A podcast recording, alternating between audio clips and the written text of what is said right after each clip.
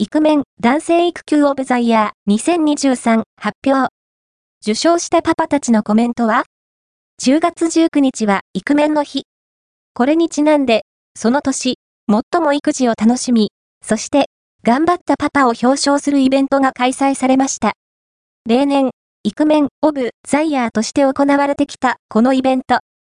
第13回となる今回は、男性の育児にまつわる事情の変化に伴って、イクメン男性育休オブザイヤー2023と題して、受賞者の発表が行われました。